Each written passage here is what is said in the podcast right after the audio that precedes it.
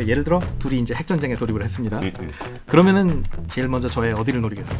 저라면 저 예. 머리를 좀 써서 핵시설을 공격할 것 같아요. 맞습니다. 그러니까 틀린 대답 중에 하나가 이제 대부분 수도를 노린다 그러는 건데 예, 예. 이게 옛날에 뭐 히틀러가 지배를 하고 있거나 뭐 스탈린이 지배를 하고 있거나 그래서 1인 독재 국가라면은 뭐 혹시 다를 수도 있는데 어지간한 현대 국가나 민주주의 국가 같은 경우는 어차피 국가 수장이 없어진들 누군가는 승계를 해서 국가는 돌아가게 돼 있습니다. 음, 그렇기 때문에 핵으로 수도를 때리는 건 전혀 의미가 없고 괜히 막 사람 많이 죽어가지고 그죠, 욕이 비난만 욕이 얻어먹고. 예. 네. 그렇기 때문에 지금 말씀하셨듯이 제일 먼저 노려야 될 거는 상대방의 핵입니다. 음. 그래야지 상대방이 나한테 때릴 수가 없죠 이제.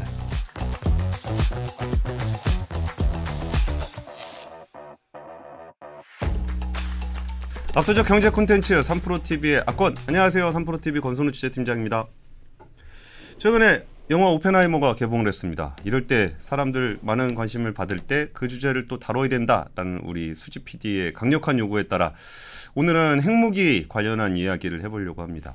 사실 핵무기라고 하면은 참 누구나 다 그 존재에 대해서는 인식하지만 그게 뭔지에 대해서는 의미를 잘 알기가 어려운 것 같아요 핵무기가 실제로 사용됐었던 거는 2차 세계대전 때 한 번, 일본에서 두 발의 미사일이 떨어진 거 말고는 핵무기는 존재만 있지 그 실체가 어딘가에서 활용된 적은 없습니다. 그러면서도 국제 정치에서에 있어서는 굉장히 큰 영향력을 미치고 있는 것 같은데요. 그러면 이제 핵무기라는 거는 어떤 무기고 이제 국제 정치, 국방에서 어떤 의미를 갖는지에 대한 이야기를 나눠보려고 합니다.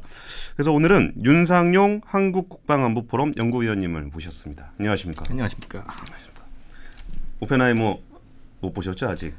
어제 개봉한 걸로 알고 있는데 아직 보진 못했습니다. 그러니까 요즘에 핵무기 관련해서 좀 사람들한테 질문이 많이 들어오진 않나요? 서서히 관심들은 높아지고 있는 것 같습니다. 아 그렇군요. 그 일단 그 자기 소개 좀 부탁드릴게요. 예, 지금 저 한국 국방 안보 포럼에서 저 2013년 이후부터 활동을 하고 있고요. 예, 그 옛날에 그 이미 2022년에 끝나긴 했지만 무기 백과사전이라는 아 그 프로젝트에 참여를 했었고 그다음에 뭐걔 최근에는 이런 그 이런 전쟁이라는 책을 번역한 적이 있습니다. 음. 그래서 뭐 주로 이런 그 방산 안보 분야 쪽으로 주로 활동을 하고 있습니다. 음, 저도 이런 전쟁 봤는데 예. 한국 전쟁을 다룬 거잖아요. 예, 예, 맞습니다. 아 근데 그 책 저 읽으면서 진짜 우리가 배운 역사하고 되게 많이 다르다. 그렇죠. 그러니까 정말 이게 삼자의 시각에서 한국을 바라보는 그 전쟁을 바라보는 시각이 아 어쩌면 좀 우리나라가 되게 초라해 보이기도 하고 좀 어떠셨어요 그 책 출판하시고서? 사실 이게 그 작가 자신이 그 한국 전쟁 참전 용사인데 예. 예, 그 책에서는 그 언급이 안 되더라고요, 이제. 음. 근데 이제 굉장히 솔직한 책이라는 느낌은 받은 게 이제 처음부터 중간 단계까지 과정을 갖다가 풀이한 걸 보면은 굉장히 처절하게 묘사를 했습니다. 예, 예. 그러니까 이제 핵심 자체는 미군도 준비가 안 돼 있었다는 거고 음. 아무도 이게 설마 전쟁으로까지 비화될 거라고 생각을 안 했다. 그래서 사실 그 책에서 저도 가장 인상적으로 읽은 게 이제 그 중간 단락이랑 마지막에 이제 한 줄인데 마지막에 이제 무슨 얘기가 나오냐면은 이 전쟁의 가장 큰 교훈은 실제로 전쟁이 일어났다는 사실이다. 아. 우리는 뭔가 이게 그 역사를 배울 때뭐 국제 정치의 알력과 내부적인 정치와 뭐 이런 것 때문이다 아니면 음모론 같은 걸 적용해서 하는데 어쩌면 전쟁은 그렇게 계획적이거나 정치적으로 이루어지는 부분도 분명히 있지만 정말 트리거가 되는 부분은 어 정말 설마 어 그렇죠. 하다가 정말 순간의 어떤 판단에 의해서 일어나는 경우도 좀 있는 것 같아요. 네. 먼저 본격적인 그 핵 무기에 대한 이야기를 하기에 앞서서 그 2차 세계 대전이 어떻게 종결이 됐는가? 그러니까 우리가 그냥 기억하는 거는 일본의 핵무기 두 발이 떨어지고 항복해서 끝났다. 이렇게 좀 기억을 하고 있는데 좀 그 2차 세계 대전이 종결되고 핵무기가 사용된 그 과정에 대해서 좀 말씀 좀 부탁드릴게요. 사실 그 2차 세계 대전의 막바지에 그 핵이 두 발이 떨어졌고 그 이후로 한 번도 핵이 실제로 사용된 적이 없기 때문에 사실 굉장히 그 자체로도 큰 의미를 갖습니다. 그래서 이제 많이 질문들을 하는 것 중에 하나가 이제 실제로 핵무기가 전쟁을 끝낸 것이냐 아니냐의 여부인데 예. 사실 그런 식으로 접근을 하면은 대답하기가 좀 복잡합니다. 그러니까 이제 정황은 어떻게 된 거였냐면은 잠깐 지도를 보면은 간단한데 그 2차 세계 대전 말미가 되면은 이제 그 미국이 연합군 전력을 갖다 전부 모아가지고 일본 본토 진공을 갖다 준비를 하기 시작합니다. 예. 그러니까 이제 여기서 핵심은 뭐냐면 만약 핵을 쓰지 않았다면은 전쟁이 어떻게 전개됐을까인데, 음, 그러네요. 예, 이게 이제 핵을 쓰지 않았을 때 이제 미군의 원래 작전은 뭐였냐면 45년 이제 저 말쯤에 11월쯤으로 잡았었던 걸로 아는데 처음에는 그 올림픽 작전이라고 해가지고 저희 일본 규슈 쪽에 먼저 상륙을 한번 하고 음. 그 다음에 46년 3월쯤에 이제 저 도쿄 쪽으로 한번 상륙을 한 다음에 어. 동경으로 진출을 하는 동안 이 저 먼저 규슈에 상륙한 병력들이 이제 항공 지원을 실시하는 것으로 돼 있었습니다. 아. 근데 사실 이제 미군도 이게 어마어마한 저 피가 낭자한 유혈극이 될 거라고 이제 예측을 했던 게 요 직전에 이제 오키나와 전투 같은 경우에도 보면은 일본군이 저 항복을 잘 안 합니다. 그쵸. 이게 용감의 문제가 아니라 약간 프로파간다 성격으로 잡히면은 뭐 온갖 고문을 당하고 뭐 어쩌고 저쩌고 뭐 어쩐다는 소문이 돌아가지고 음. 뭐 일가족이 저 잡힐 지경이 되니까 뭐 벼랑에서 떨어져 죽고 뭐 그런 그런 사례가 있는데 그래가지고 미군도 여기서 재밌는 게 뭐냐면은 그 전쟁 때 부상을 당할 때 주는 훈장 중에 이 Purple Heart라는 게 있는데 예. 이 작전이 입안된 순간부터 50만 개를 갖다가 제작을 했습니다 미리 어. 뭐냐면은 시작되고 나서 제작할 시간이 없을 가능성이 크니까 그러니까 사람이 한 50만 명은 최소한 부상을 입을 거다라고 이제 어. 근데 이제 재밌는 게 뭐냐면 실제로 이 작전이 실행이 되지 않아 가지고 이제 그 훈장이 재고로 쌓였는데 그게 마지막 분이 소진된 게 2020년입니다. 아. 야, 이게 거의 70년 동안 사망할 수 있는 그렇죠. 사람이 한 작전에 그렇죠. 사망을 할 거라고 할 정도의 예상을 했을 정도로 되게 처절한 계획이었던 그렇- 거네요. 그렇죠. 근데 이제 여기서 일, 미국이 이제 굳이 핵을 썼던 이유는 뭐냐면 이제 소련이 갑자기 안, 갑자기 이제 유럽 전선이 정리되자마자 일본에 선전포고를 하겠다고 나옵니다. 아. 그 유럽이 이제 전쟁이 끝난 게 45년 뭐 4월 5월 경인 걸로 알고 있는데 그게 독일이 항복했을 예. 때죠. 예. 그리고 나서 이제 전 전선이 전선에 있던 병력을 갖다 이제 동쪽으로 몰기 시작을 합니다. 음. 그리고 이제 요때 대- 미국도 대통령이 저 루즈벨트가 서거를 해가지고 이제 트루만 대통령이 막 됐을 텐데 예. 요때 이제 미국이 당황하기 시작합니다. 지금 보시다시피 저 왼쪽 위에 코너에 보면은 양쪽에 이제 전력이 그래프로 간단하게 나와 있는데 예, 예. 연합국과 일본이 전 전력을 긁어모으면 둘이 거의 비슷비슷하게 싸울 걸로 예상을 했습니다. 음. 근데 이 상황인데 갑자기 소련이 선전포고라고 뒤에서 들어오기 시작하면은 예, 예. 일본은 뭐 그 자리에서 그냥 다 무너지는 거죠 이제. 예, 예. 그래서 이게 실제로 개전 초에 폴란드가 당했던 그 상황이었어가지고 아, 독일과 소련 사이에서 예. 싸우고 있는데 뒤에서 갑자기 선전포고하고 소련이 들어왔던 적이 있어가지고 음. 미국이 이대로는 안 돼. 소련이 개입하게 놔둬선 안 된다. 아. 그래서 어떻게든 일본을 갖다가 저 소련이 개입하기 전에 항복을 시켜야 된다고 이제 방침을 정하고 그러니까 이게 전쟁에서 사상자가 많이 나올 거다라는 판단도 있었고 지금 소련에서 이제 유럽 쪽이 좀 정리가 됐으니까 이쪽으로 밀고 들어왔을 때 소련이 정리를 할 경우에 이 지역을 소련의 영향력 하로 넘어갈 거라는 그렇죠. 우려가 또 있었다는 거죠. 그렇죠. 일본이 일본이 완전히 소련에게 석권을 당할 가능성이 컸기 때문에 음. 무슨 수를 쓰든지 일본을 갖다가 이제 일찍 조기 항복을 시켜야 된다. 그래서 이제 실제로 소련이 45년 8월 초인가에 이제 선전포고를 날렸습니다 일본에. 아. 그리고 이제 즉각적으로 저 만주부터 이제 침공을 하기 시작했는데 이걸 이미 미국도 준비를 하고 있다가 8월 6일에 이제 첫 핵을 썼습니다. 음. 히로시마에다가 이제 한 발을 쐈고 그 다음에 히로시마에 한 발을 쏘고 나서 며칠 기다렸는데 답이 없으니까 나가사키에도 한 발을 더 쏘게 됩니다. 음. 그뭐 그리고 이제 증거는 없고 이제 낭설 중에 하나인데 이게 뭐 누구의 증언 정도에 나오는 얘기라고 하는데 미국이 뭐 이후에도 뭐 도쿄를 포함해가지고 몇 군데 더 준비를 하고 있었다가 트루만 대통령이 그 지시 없이 하지 말라 그래가지고 중단시켰다는 얘기가 있긴 있습니다. 아. 아무튼 그래서 8월 9일에 이제 두 번째 핵이 터졌고 원래 일본 자체는 한참 고민을 하다가 이제 13일인가에 천황이 항복 문서를 갖다 저 NHK에 가 가지고 이제 녹음을 합니다. 예, 예. 그래서 판때기를 들고 이제 이걸 갖다 14일에 발표를 하기로 했는데 예. 그때 이제 뭐, 뭐 핵과 중요한 연관성은 없지만 이때 궁성 사건이라 그래가지고 일본에서 소장파 쿠데타가 일어납니다. 아, 그래요? 예, 쿠데타가 일어났다기보다 쿠데타 시도가 일어납니다. 예, 예. 그래서 젊은 장교들 몇 명이 이제 이대로 우리가 항복하게 해서는 안 된다. 천황의 마음을 돌려놔야겠다. 아. 그래서 이제 14일에 갑자기 시도가 있었는데 안타깝게도 이제 저 중령 대령 위주로 구성이 돼 있다 보니까 예. 아무런 뜻도 이르지 못하고 음. 실패를 해가지고 마지막으로 목격된 건 15일 아침에 자기들끼리 모여가지고 저 길거리에서 전단지 나눠주고 있더랍니다. 이제 그러다가 그날 할복한 걸로 알려져 있고 음, 와 그럼 그 상황에서도 이제 항복을 해야 되겠다고 선언한 천황을 비롯한 세력들이 있었고 그렇죠. 그거를 그 안에서조차도 그러니까 야실 우리가 기억하기로는 핵무기 맞고 바로 백기투항했다라고 네. 알고 있지만 그 안에서도 처음에 그 물론 행복을 결정하는 데까지 시간이 좀 필요했을 거고 그렇죠. 그 기간 동안은 또 거기에서 반대하는 세력들의 움직임도 있었다는 거네요. 있었죠. 근데 이제 재밌는 거는 반대하는 세력이 이제 주로 젊은 장교들인데 예. 호응이 없었다는 겁니다. 그래서 음. 실패 쿠데타를 실패했다는 게 이제 중요한 건데 사실 그렇죠. 이제 연합군은 코앞까지 왔고 뭐 전쟁 소모는 엄청나고 사람은 엄청나게 죽었고 이 판국에서 계속 하자고 하자는 것도 정상적인 결정은 아니기 때문에 음. 결과적으로는 이제 쿠데타는 실패했고 15일에 이제 발표를 해가지고 무조건 항복에 이제 동의를 하게 됩니다. 음, 그러면은 어찌 됐든 저 상황 자체는 뭐 역사의 이프라는 게 가정이라는 게 별 의미는 없지만 핵폭탄을 투하하지 않았더라면 소련군이 내려왔을 거고 결과적으로는 그 연합군의 승리로 끝나긴 했을 건데 그 이후의 역사는 또 완전히 달라지게 그렇죠. 되는 그런 상황이었고. 예, 아마 이제 그렇게 됐으면 일본이 아마 소련 위성국이 됐을 거고 음, 그럼 우리나라도 그렇죠. 우리도 그대로 밀고 내려왔겠죠. 이제 남한 남한까지. 어. 근데 사실 여기서 이제 큰 틀에서만 그 핵의 영향을 계산해 보자면은 예.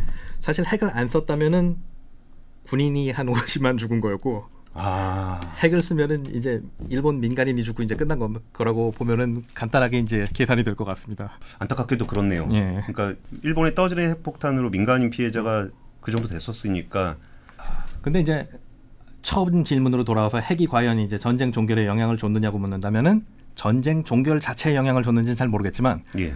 항복을 빠르게 강요했다는 그런 의미는 있는 것 같습니다. 음, 시점상으로는 당겨진 거는 그런- 맞다라고 볼수 같습니다. 예. 있다.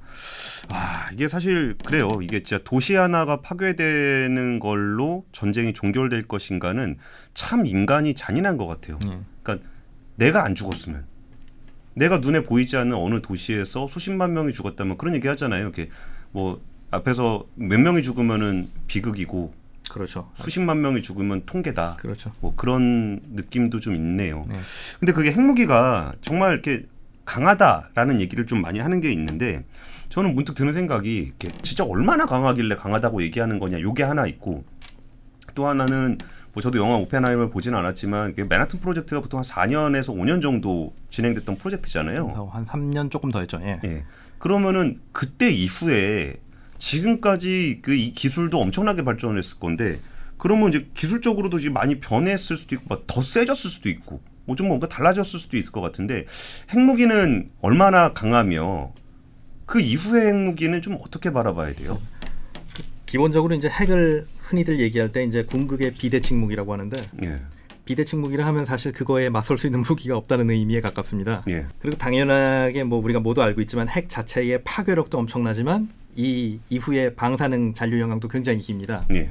이게 45년에 그 히로시마에 핵이 터졌을 때 그 피해자들의 수기를 갖다 모아가지고 미국의 그 존 허시라는 작가가 히로시마라는 책을 낸 게 있습니다. 아, 예. 아마 이게 퓰리처상 수상을 했을 텐데 음. 거기에 보면 이제 그 터진 날에 이제 사람들이 우왕좌왕하는-거나 이제 그 당시에 사람들이 어떻게 생각했는-거나 이후에 이제 영향 같은 것들이 이제 좀 묘사가 되는데 예.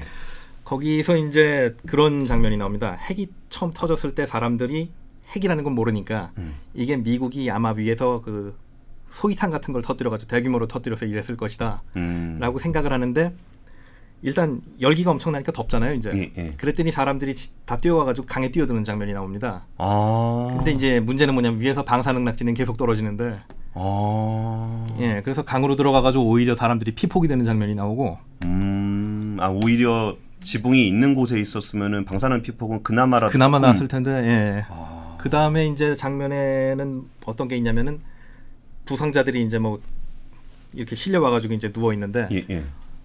밤까지 멀쩡하던 사람인데 다음 날 갑자기 아침에 죽어 있는 경우가 있더랍니다. 이제 그 이유는 뭐냐면은 피폭 때문에 그렇죠. 이제 아, 왜 죽었는지를 모르는군요. 그렇죠. 그리고 이제 거기서 의사들이 이제 와가지고 응급 처치를 하고 있는데 네. 뭐 아무래도 열기가 엄청나니까 이제 뭐 화상 입은 사람부터 시작해가지고 부상자들이 엄청난데 의사 한 명이 저 간단한 옥도 전기만 이렇게 바르고 있는 게 나옵니다. 빨간 약.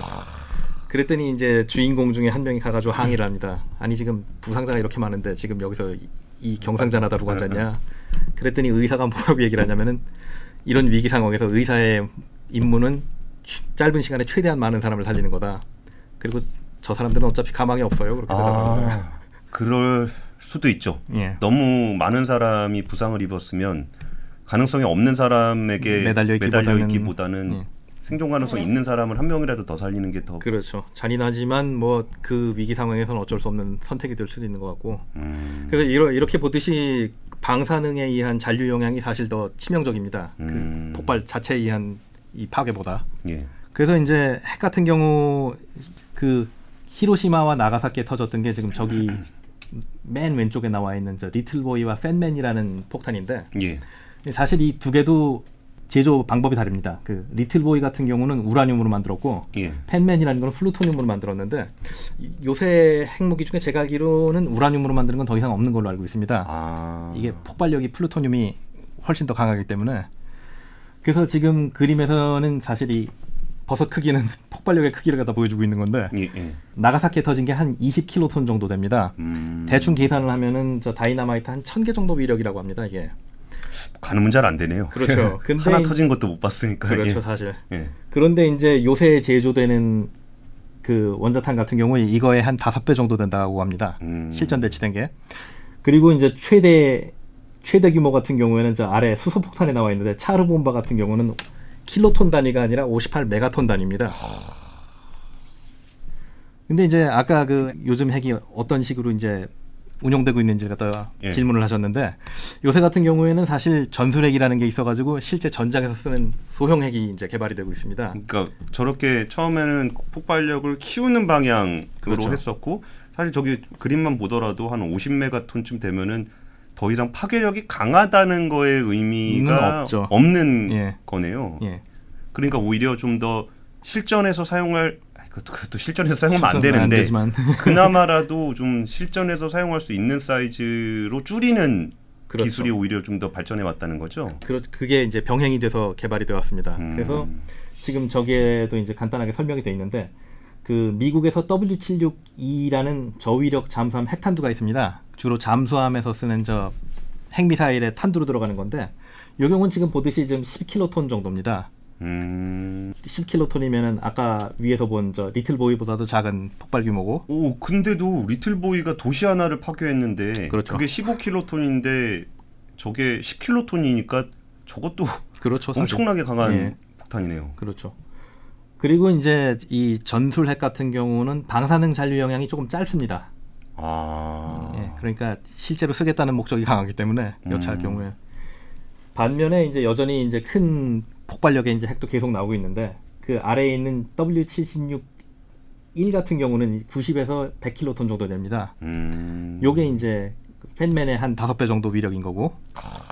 그다음에 이제 이 핵무기의 궁극의 개발 단계는 이제 수소 폭탄에 있는데 예. 이거는 아예 처음부터 단위가 다릅니다. 그 아래 보면은 캐슬 브라보라는 게 있는데 그 예, 예. 그림에서 세 번째 거. 예, 예. 예, 이게 미국이 저 1951년에 시험용으로 개발했던 수소 폭탄입니다. 음. 저거 자체가 벌써 단위가 메가톤으로 넘어가가지고 약 15메가톤급입니다.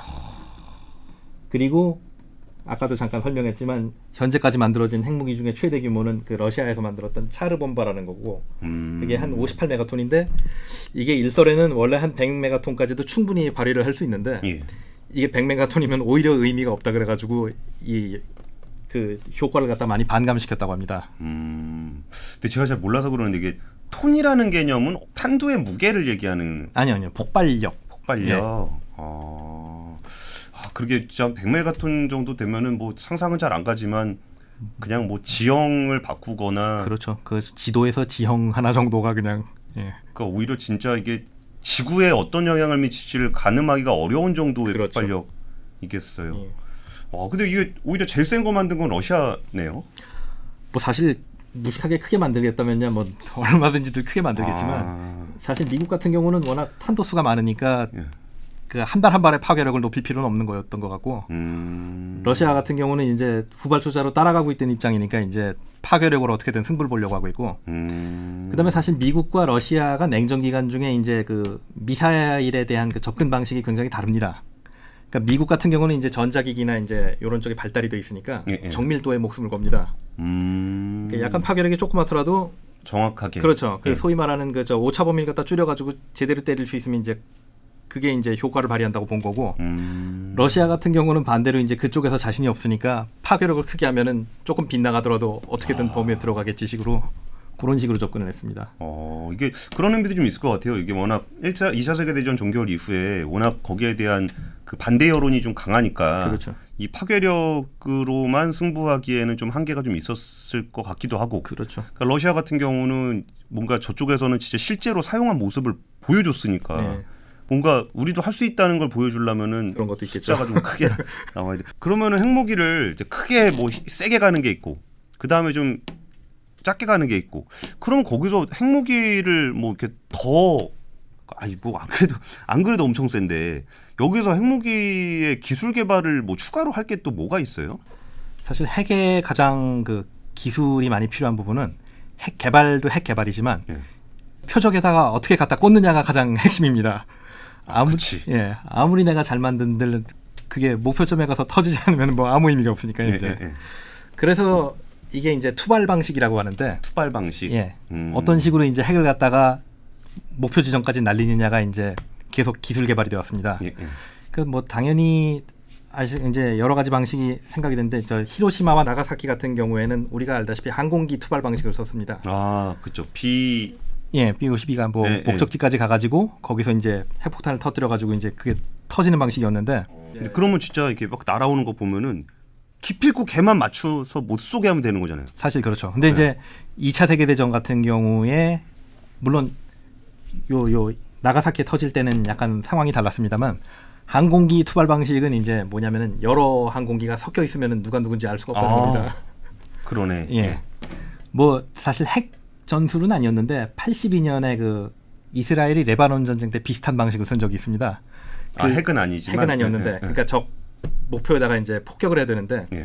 그 아- 알다시피 이제 방공망이 계속 공격을 해야 되니까 예, 예. 그때 이제 이스라엘이 어떤 방식을 썼냐면은 무인 항공기를 갖다 왕창 집어넣어가지고 무인한 공기. 예, 예. 그래서 헛갈리게 한 다음에 그 사이에 이제 저 문제 폭탄을 실은 그 아. 유인 항공기가 하나 들어가는 겁니다 이제. 그래서 그런 방식이 있었고 사실 이 히로시마 요 때만 해도 전쟁 막바지였어가지고 일본 자체가 저 그걸 격추하고 나발이고 할 능력 자체가 없었죠 거의. 음. 그게 어쨌든 한 가지 방식이고 예. 두 번째로 이제 가장 많은 방식 중에 하나는 이제 지대지 방식이 있습니다. 지대지. 땅에서 땅으로. 땅으로 예. 쉽게 말하자면 미사일로 쏘는 겁니다. 이제. 미사일로 쏘는 거. 예, 이 경우에는 이제 핵탄두를 갖다가 소형화를 시켜가지고 미사일의 탄두 부분에다 이렇게 장착을 시킨 다음에 예. 그 뭐 당연히 뭐 로켓이나 이제 이런 걸로 쏘는 방식인데 예. 요 경우에 이제 좀 복잡한 게 뭐냐면 소형화가 이제 핵심입니다. 뭐냐면 아, 예. 최대한 가벼워야지 멀리 날아가고 탄두에만 딱 들어가야 되기 때문에 그 멀리면은 어느 정도 멀리 날아가는 거예요? 뭐 대륙간 탄도탄이니까 이제 뭐 대륙을 대륙간 건너 탄도탄. 예, 예, 대륙을 건너 뛰어야죠 이제. 아 이게 우리 맨날 방송 그 방송에서 나오는 ICBM 그렇죠. 이런- 아. 그거예요? 예, 예. 아. 그래서 그게 방식이 있고 이제 마지막 방식은 이제 이게 가장 사실 효과적이라고 보고 있는 건데 잠수함 투발 방식이 있습니다. SLBM. 그렇죠. 잠수함에서 이제 탑재를 시켜 놨다가 이제 발사하는 방식인데 근데 그게 왜 그렇게 좋은 거예요? 잠수함에서 쏘는 가장 효과적인 이유가 뭐냐면은 잠수함 자체가 이제 생존성이 뛰어납니다.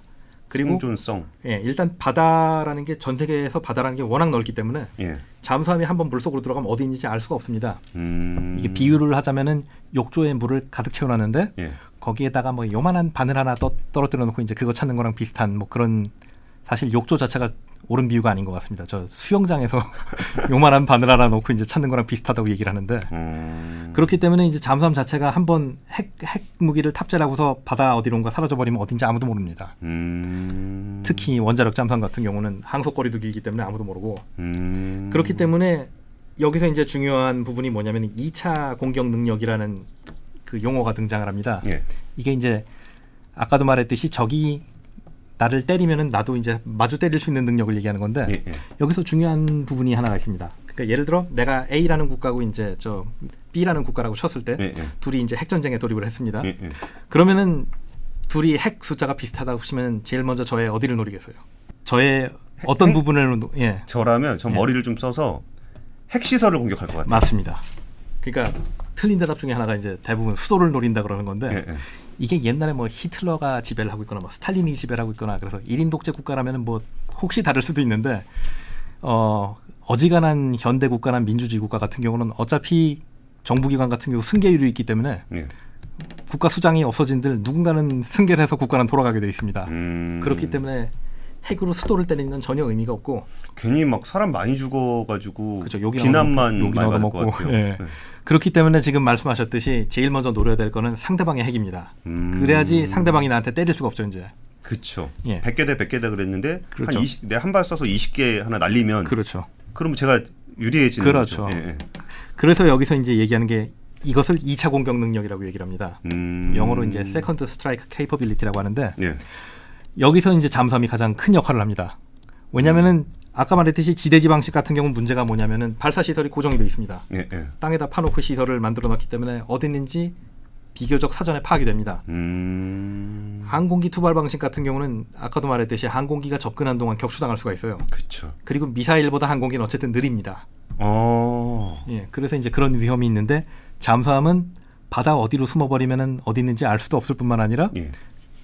뭐, 추- 뭐 예를 들어 상대방 해역이라면 진짜 그 경계에 가서 거기 내려가 있을 수도 있는 거기 때문에 아, 그러게. 예. 잠수함에 탑재시켜 놓으면 항상 반격 능력을 보유하게 됩니다. 음. 여기서 이제 재미있는 재미있는 게 뭐냐면 이제 그 각 방식의 이제 장단점을 갖다 한 번씩 보면은 잠수함 발사 방식의 이제 우수성이 다시 한번 부각이 되는데 예. 지대지 방식 같은 경우에 가장 좋은 이유는 발사 속도가 셋 중에 가장 빠릅니다. 발사 속도. 예, 왜냐하면 시설 다 설치가 돼 있고 버튼만 누르면 날아가니까. 거의 그렇죠. 싣고. 그렇죠. 네. 열만 채운 다음에 그냥 누르면 그냥 날아가니까 예, 예. 가장 빠릅니다. 예. 둘째로 통상 발사 시설이 이미 방어 조치가 대부분 돼 있는 경우가 많습니다. 음. 그렇죠. 뭐 고정 시설이니까 어떻게든 겹겹이 막아놨기 때문에 예, 이제 예. 발사하는 순간까지는 보호가 잘 돼 있죠. 예, 예. 근데 이제 그리고 이제 세 번째 장점은 뭐냐면은 연료를 다 채워놓고 보관을 하지 않기 때문에 예. 이게 상대적으로 안전합니다. 시- 실수로 버튼을 누르더라도 연료가 안 들어가 있으면 아. 나가지가 않기 때문에 예, 예. 그래 상대적으로 안전하다는 이제 그런 장점이 있습니다. 단점이라면 아까 말했듯이 고정 시설이기 때문에 표적화당하기가 쉽습니다. 음, 예. 뭐 항상 저기 24시간 보고 있을 가능성이 크죠. 음. 그다음에 이제 두 번째 문제는 뭐냐면은 지상 고정 시설에서 발사하기 때문에 궤적이 고정이 돼 있습니다. 이게 이렇게만 날아가지 음. 이게 중간에 뭐 어떻게 방향을 바꿀 수는 없기 때문에 음, 갈 수 있는 범위를 대충 탐지할 수 있다는 그렇죠. 거죠. 예. 그렇죠. 궤적이 읽힐 가능성이 큽니다. 예. 항공기 발사 같은 경우에 이제 장점은 뭐냐면 어 일단 발사 후에 유연성이 좀 있습니다. 그죠. 예, 내가 돌아올 나- 수 있지. 그렇죠. 예, 출격을 예. 했는데 어 이건 아니네 싶으면 다시 돌아올 수 있고 네, 네. 내지는 심지어 뭐 A라는 표적점으로 가고 있었는데 야 그거 말고 B로 바꾸자. 네, 네. 그러면은 얼, 얼마든지 중간에 변경이 가능합니다. 네. 그래서 그런 점이 이제 장점이고 두 번째는 이 핵무기에서 폭격기라는 것 자체가 약간 그 전력 투사 수단이 됩니다. 이게 뭔 소리냐면은 핵폭격기 자체가 협박 수단이 됩니다. 없는데 그럼 뭐 알 수 없는 알 수 없는 거니까 그러니까. 안 싣고 왔는데 야쟤 핵폭격기야. 예. 근데 그빈 그렇죠. 애가 그냥 와서 그렇죠. 모르죠. 그냥 가도 예. 얘가 싣고 왔다 그냥 한 건지 그렇죠. 아니면 처음부터 안 싣고 왔는지를 그렇죠. 그 자체로서 전력이 될수 예. 있다는 거죠. 예를 들자면은 요새 최근에 저 러시아가 많이 그렇게 그렇게 했는데 일본 일본이나 이런 곳 근처에 자꾸 핵 중폭격기를 접근시켜 가지고 날다가 돌아가고 그런 적이 있습니다. 아. 이게 약간의 이제 위협이죠. 아 그게 그런 의미예요. 예. 그러니까 나 핵 태우고 왔을 수도 있어. 내가 있을까 없을까. 어 그거 굉장히 무서운 협박이네요. 그렇죠. 음. 그다음에 이제 세 번째 장점은 이제 그 재래식 폭탄과 핵폭탄을 동시에 운용할 수 있다는 것이 이제 장점입니다. 음, 핵인지 뭐 그냥 그렇죠, 알수 없고. 터져봐야 하는. 예. 음. 그리고 이제 근데 이제 단점은 아까 말 말씀드렸듯이 표적 도달까지가 굉장히 위험할 수가 있고 그렇죠. 격추당할 가능성이 크니까. 그다음에 이제 미사일보다 비행 시간이 길다는 것도 약 장, 단점이고 음. 세 번째는 이제 그 항공기 개발과 조종사 훈련이 비용과 시간이 굉장히 많이 들어갑니다.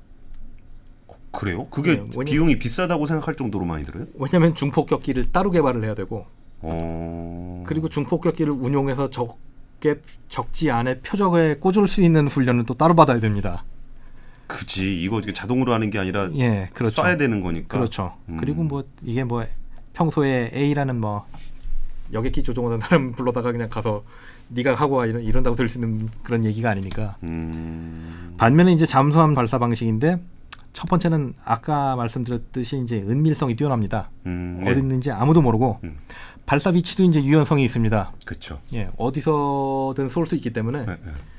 뭐 아까 말했듯이 지진 저 어디에서든 궤적을 바꿀 수 있고 표적을 바꿀 수 있고 거리도 얼마든지 줄일 수 있고 예, 예. 이제 이런 장점이 있고 지가 가까이 갈 수도 있고 그렇죠. 멀리서 쏠 수도 있고. 그렇죠. 예.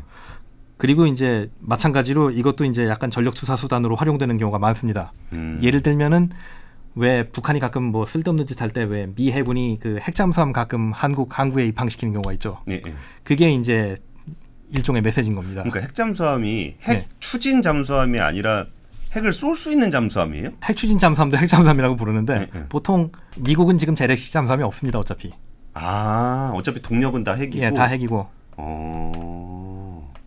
와, 그거 그것도 북한한테는 상당한 위협이 되겠네요. 이게 그렇- 핵을 들고 왔는지. 그렇죠. 그런데다가 평소에는 위치를 알리지 않고 다니는 게 원칙인데 예. 나 여기 있다라고 알린다는 것 자체가 협박이죠 일종의. 아, 나 가까이 있다. 예. 나 여기 있는지 몰랐지. 어, 나 여기서 밥 먹고 다시 들어갈 건데 내가 요 근처 어디에 있을까? 아니면 멀리 가 있을까? 그렇죠. 어. 근데 이제 잠수함 같은 경우도 단점으로 꼽히는 것 중에 하나는 잠수함의 개발 비용은 비행기에 갖다 댈 수가 없을 정도로 비쌉니다. 아, 그래요. 예, 왜냐하면은 아까도 말씀드렸듯이 이제 보통 핵을 탑재하는 경우에 핵 추진 경우가 많습니다. 음, 예. 물론 뭐 이스라엘 같은 경우는 이제 재래식이라고 추정이 되는데 보통 재래식 잠수함 같은 경우는 항속거리가 짧기 때문에 음. 보통 핵 추진 잠수함에 탑재시켜야지 효과가 배가가 됩니다. 음.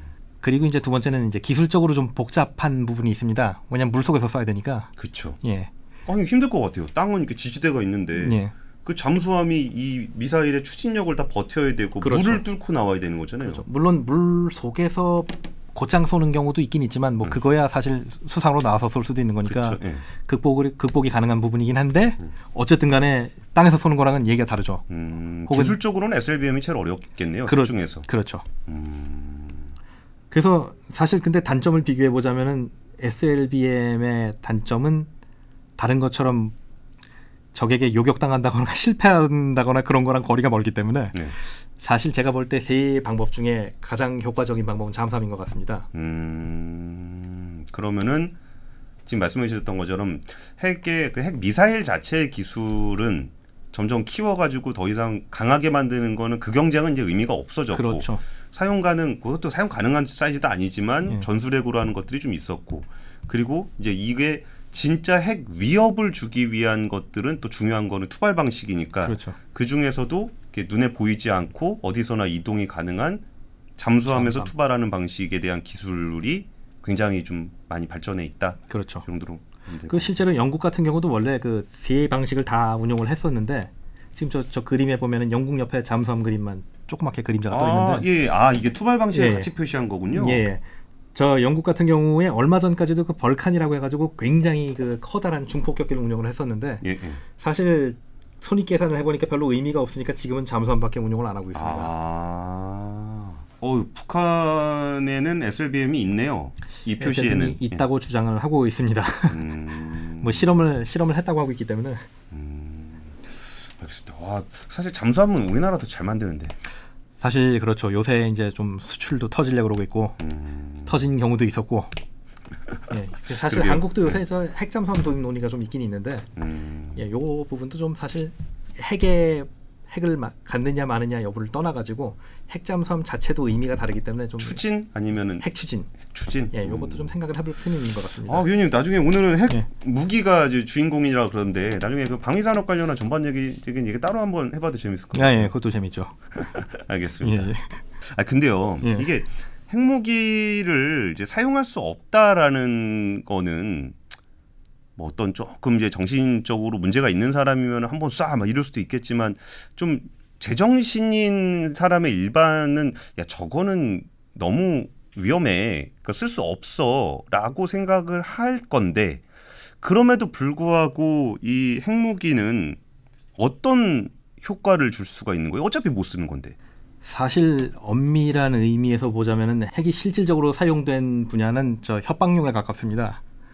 아까도 말했듯이 그 인류 역사상 핵은 실존해서 딱 두 번 떨어졌죠. 아까 네. 그 히로시마와 나가사키 두 번밖에 떨어진 적이 없는데 이미 그걸로 전 세계 인류가 모두 목격을 했습니다. 음. 저거 한 방 떨어졌다가는 도시 하나가 날아간다는 게. 네.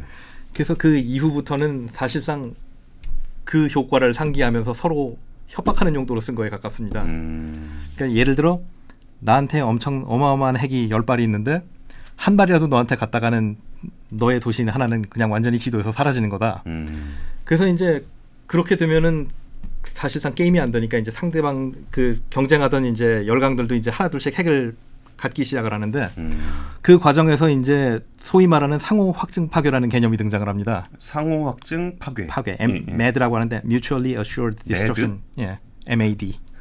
뭐, MAD가 그 그 뭐 미친 이게 아니고 약자죠. 뭐 약간 은유도 있었겠죠. 아, 뭐. 예. 그래서 사실 이게 어떤 개념이냐면은 그 만약에 네가 나한테 한 방을 쏘더라도 그 한 방에 내 목숨이 다 끊어지진 않을 것이니까 나도 너한테 반드시 보복, 보복을 날릴 것이다. 음. 그렇기 때문에 네가 한 방을 쐈다가 너 죽고 나 죽고가 된다. 그게 돼가지고 이제 공포의 균형이라는 게 달성이 됩니다. 공포의 균형. 예. 그러니까 쉽게 말하자면 서로 두려워서 못 쏘는 거죠. 이제 그 보복 공격 때문에. 그 난데없는 평화네요. 그렇죠. 근데 어쨌든 간에 냉전 기간 주- 냉전 기간 중에는 이게 아름답게 균형이 달성이 돼 가지고 음. 실질적으로 서로 한 번도 쓴 적이 없습니다. 그렇죠. 예. 예. 유일하게 이제 그 흔히 말하기를 핵 전쟁 직전까지 갔었다고 하는 게 이제 1962년 저 쿠바 미사일 위기 때인데 아. 이때도 뭐 사실상 뭐 핵 준비를 하네 핵을 쏠 거네 어쩌네 해가지고 미국 가정에서도 뭐 방공호 준비하고 뭐 난리를 났었다 그러더라고요. 음. 하지만 이때도 마지막 순간에 갔을 때는 서로 모두 이성을 찾고 쓰지 않았습니다. 한국전에도 핵 쓴다는 얘기가 좀 있었죠. 그 사실 약간 애매합니다. 그건 그 막판 단계에서 저 그게 이제 맥아더 장군이 해임당한 그 부분 중에 하나인데 예. 썰에 의하면은 뭐 맥아더 장군이 뭐 코발트탄을 터뜨려 가지고 뭐 북한을 갖다가 뭐 향후 50년 동안 완전 황무지로 만들어 버리겠다 뭐 이렇게 얘기를 했었고 음. 그걸로 안 끝나고 중국이 개입을 하니까 예, 예. 만주까지 그냥 같이 뿌려버리겠다 뭐 이렇게 얘기를 했다고 하는 얘기가 있는데 예. 이게 나중에 트루먼 대통령이 퇴임하고 나서 이제 인터뷰를 한 기록이 있습니다. 아. 거기서 이제 인터뷰한 분이 뭐라고 물었냐면 정말로 맥아더가 그렇게 얘기했냐 그랬더니 이분이 뭐라 그랬냐면은 정확하게 문자 그대로 그렇게 얘기한 건 아니었는데 그런 식으로 암시만 했었다. 아, 그러면은 맞긴 맞는 암시는 했었겠지만 설마 그렇게까지 했을까는 음. 조금은 의문스럽긴 합니다.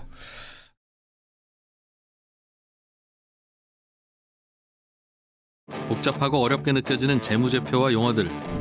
친절한 투자 멘토 사경인 마스터가 매주 새로운 콘텐츠로 알기 쉽게 설명해 드립니다. 재무제표 분석과 포트폴리오 구성, 뭐 양대 재무제표라고 그러면 대차대조표랑 손익계산서가 있거든요. 매수 매도 방법, 이때 사는 게 좋겠네. 이렇게 살면 좋겠다. 근데 이렇게 살려면 뭘 해야 되냐면요. 나머지 3분의 1은 놔둬봅니다. 어디까지 가는지. 실전 투자 팁까지 알려드립니다. 오직 3프로 멤버십에서만 만나실 수 있습니다.